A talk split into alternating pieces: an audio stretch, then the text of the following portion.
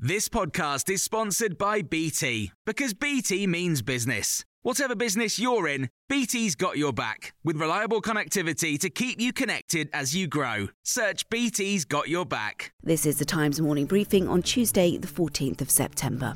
Children aged between 12 and 15 in England will start to receive invitations next week offering them a coronavirus injection.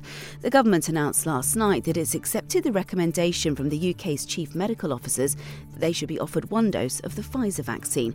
Making the announcement in the Commons, the Vaccines Minister Nadhim Zahawi gave this reassurance to parents and guardians.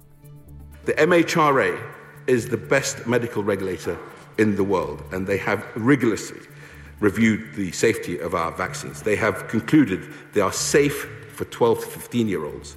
And across all age groups, we continue to have a comprehensive safety surveillance strategy in place to monitor the safety of all of the COVID 19 vaccines approved for use in the United Kingdom.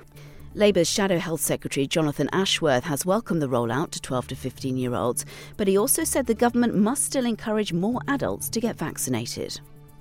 He's quite rightly said vaccinating children is a benefit to those children, but it also will reduce transmission, and in that respect, it is a benefit to wider society.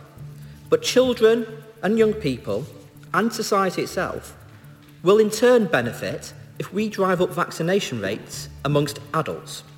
In the most deprived areas, fewer than 70% of the adult population are vaccinated.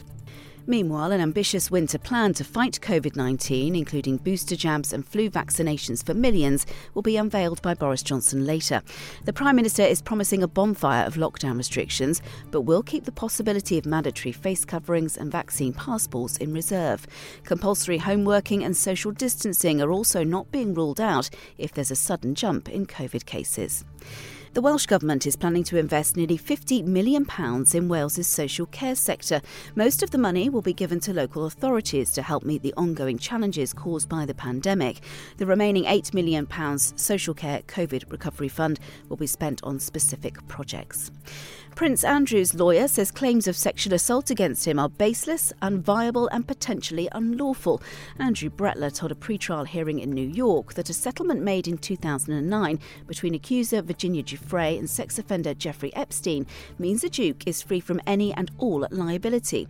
He also said Prince Andrew hadn't been properly served notice of proceedings, but Lisa Bloom, a civil rights attorney representing a number of Epstein's accusers, has told Times Radio that excuse has a shelf life.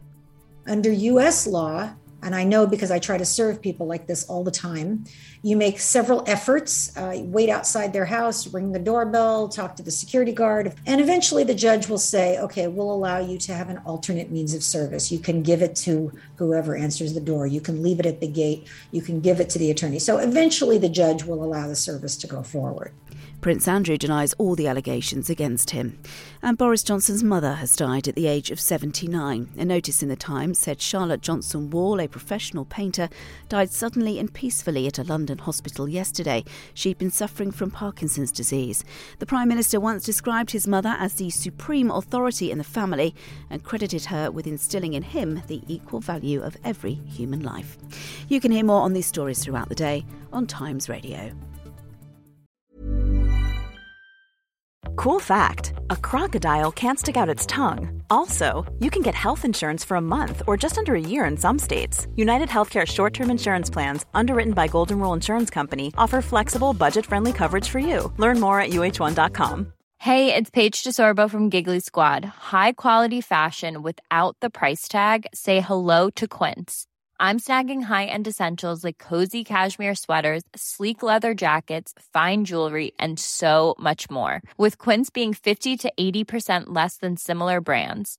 And they partner with factories that prioritize safe, ethical, and responsible manufacturing. I love that. Luxury quality within reach. Go to quince.com slash style to get free shipping and 365 day returns on your next order.